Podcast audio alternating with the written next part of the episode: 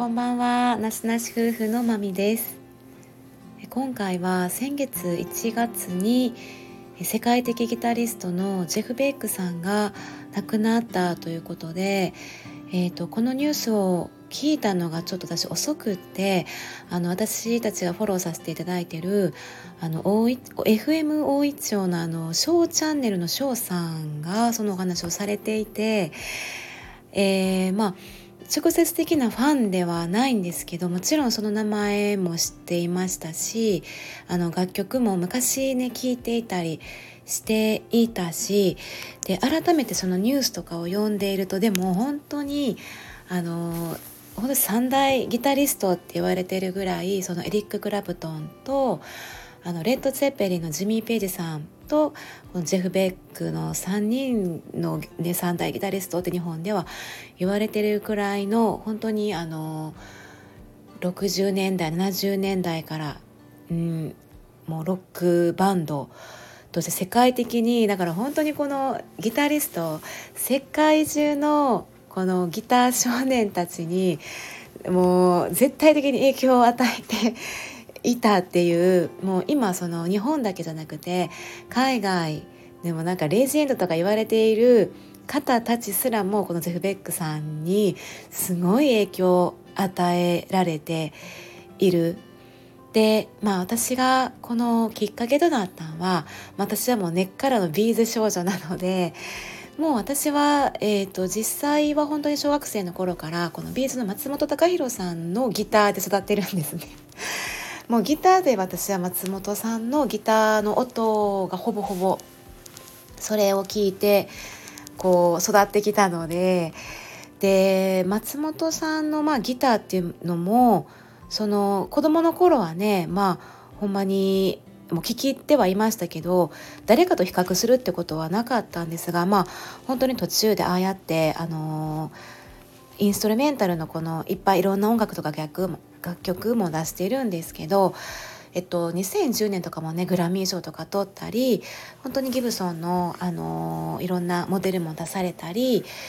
すごいあのいやまっちゃんすごいなみたいな 感じで。まあ私的には本当にまっちゃんのこのギターの音色でも毎年のようにこのライブっていうのはあの当時から言っていたのでもうそのギターってていう音ギターの楽器ってすごいなってこのこれをまた生ででこのこれをなんか体全体で浴びれるっていうであの松本さんのあのすごいんですよね。であのー、まあ松本さんも本当にすっごい分厚い音でまあ、ロックの本当にガンガンのやつ私はガンガンで聴いてきたのもその反面まっちゃんってある意味そのボーカルの稲葉さんよりも、えー、っとある意味繊細って言われていてですっごいロマンティックな面があって、まあ、ああいう曲を、まあ、作曲もするわけなんですけどすっごいその泣きのギターって言われていてあの一音一音がもうなんか酔いしれられる感じのギタープレイをするんですね。その何て言うかなただメロディーに乗ってギターとかサウンドでこうロックロックするんじゃなくって聴かせているんですよね。でこの年を追うごとにもうその哀愁がすごくってでまあメロディーもいいからもうかもう哀愁漂うギターの泣きのギターがほんま松本さんっていう私これこのギター聴いてこれまっちゃんの？ってなって分かるぐらい。でビーズのライブは途中で松本さんのあのギターソロの演奏があってその間は稲葉さんはあの引っ込んでるんですけど。で松本さんとそのベースとかあのドラムとかサポメンの方キーボードとかサポメンの方と松本さんのギターソロで。ジェフ・ベックの曲とかもよくするしその「悲しみの恋人たち」とかあと「フリーウェイ・ジャム」っていうのも結構そのカバーカバーしてされててもうそれがもうもうたまらんのですけど 結構だからいろんな洋楽の方のカバーをライブ中のソロで松本さんは弾かれてるんですよね。本当にその松本さんのギターで私は開けているんですけど高校の時にふとあのこの松本さんにも稲葉さんにもやっぱ少年時代があってその時に誰に影響を受けたかってやっぱ60年代とかのそのその彼らが10代やった頃の洋楽バンドにすんごい影響を受けていてあの松本さんと稲葉さんも。でそれはもうほんま世界中のギタリストとかロック少年たちがそうやと思うんですけどでその一つがジェフ・ベックやってで私はまた片っ端から高校の時にそのジェフ・ベックをはじめあのあの2人に影響を与えた洋楽を借りて高校の時にすごい聴いてましたね。でいや改めてジェフ・ベックさんのギターを聴いた時にこれよこれまっちゃんやなと思ってでもちろんその松本さんはそのインタビューでもあの、まあ、松本さんってえっとね何年かな？結構何年か前にこのジェフ・ベックのギブソンのレスポールのモデルを手に入れてるんですよね。すごい限定モデルみたいで。でこれをほんまにめっちゃあのライブですごい使ってて気に入っててっていうのも言ってて。でも松本さん自身はその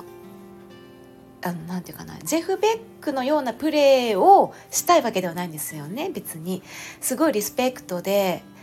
来ているんですけどぱまっちゃん自身の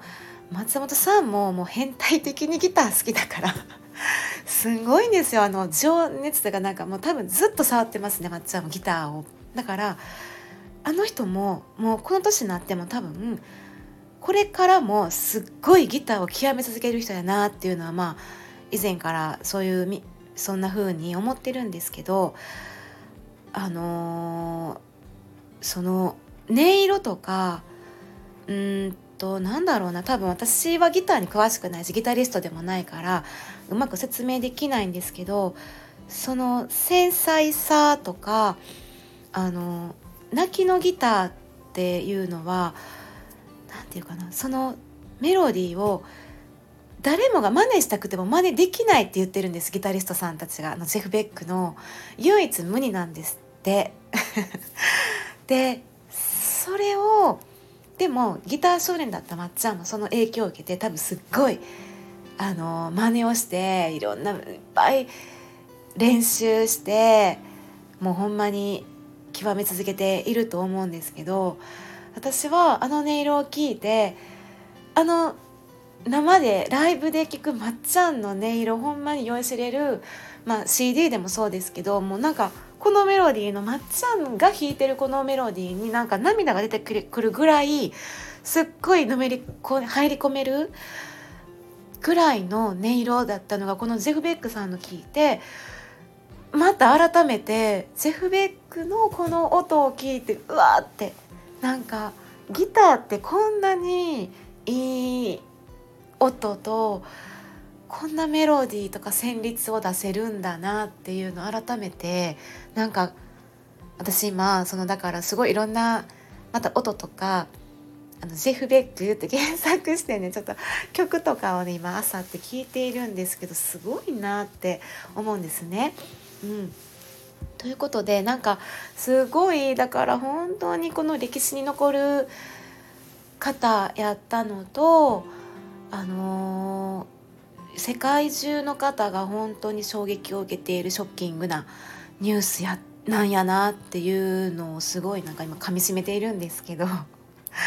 まあ本当に喪失感ですよね。でなんか私はまあ間接的にこうやってジェフ・ベックさんっていうのを知ったんですけどまあ本当にこういうふうに知れたっていうのもありがたいしもうねこのギターっていう当時のその60年70年代とかその昔のあのロックを築き上げた当時とまた時代が今ガラッて変わってるのでギターそのものの今のその今の時代のギターの在り方そのギターサウンドを聴くっていうのがもうまた変わってきてる感じはするんですよね。ギターソロっていうものがそもそもインストルメンタルのそのギターの楽曲とかアルバムとかっていうのがそもそも今の時代にどう昔とはまた違うっていうのがあるのでまあそんな中でもなんか知れたっていうのが一番でまあ私はあのこんなギター少年やったねあの稲葉松本さんとか稲葉さんの音をこれはもうでもその方の生み出す方の人生経験とか積み上げるものでどんどん音楽性ってまた深い深いものになっていくからあの個人的にはこのロックやったりその何て言うのかロックのギターロックギタリストとかロックバンドとかこのボーカリストとか私は終わりはないと思っててそのジェフ・ベックさん世代のだからそのエリック・クラプトンとかあのそのレッド・ツェッペリンとか昔のその60年代70年代世代の方々でそれよりもまた世代が下なんですよねビーズっていうのは。でまだまだ B'z って若いんやなみたいな改めて思って前もまあ思ってたんですけど上には上がいてどんどんどんどんも渋いしかっこいいしどんどんかっこよくなっていくなっていう世界やなって思ってて例えば2002年の時にあの FIFA ワールドカップの時にエアロスミスが来たんですよ。でその時にもう B'z も憧れあったエアロスミスさんと夢の共演を日本でした時に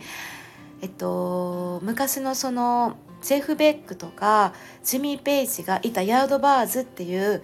ロックのバンドがの曲、えっと、トレイン・キプタ・ローリンっていうのをエロスミスがカバーしたんですよ。でその曲をその2002年に、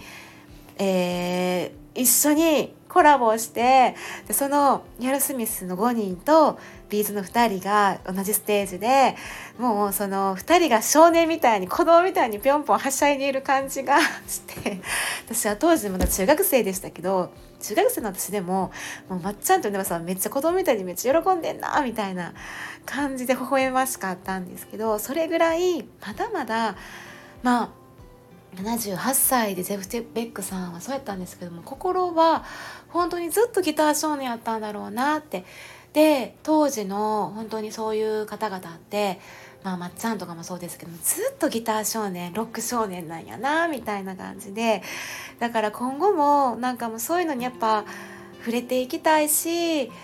あのー、そういうふうにやっぱ過去のものにはなっていくけどあのやっぱ心には残しておきたいし、うん、聞き続けていきたいなって改めて思いましたねなんか唯一無二のものであったし、うん、こうして世界的にも本当に築き上げた人何かほんまに残したも残した人なんだなっていうことで。まあ、すごくショックで悲しいお話ではあったんですけどこうねあのショーチャンネルのショーショーさんありがとうございます ちょっと私はこのニュースをねキャッチするのが本当にまあ翔さんのおかげでちょっとこうやって改めてまあショッキングやったんですけどこうやって知ることができてあのー、まあ自分の中でもねちょっとなんかいろんな思いが込み上げてきたのもあって、まあ、今回お話しさせていただいてはいありがとうございました。はい。ということで、えー、今回は、まあ、ゼフ・ベックさん、ジェフ・ベックさんね、あの、ご冥福をお祈りいたします。ということで、お聴きくださってありがとうございました。では、まみでした。さようなら。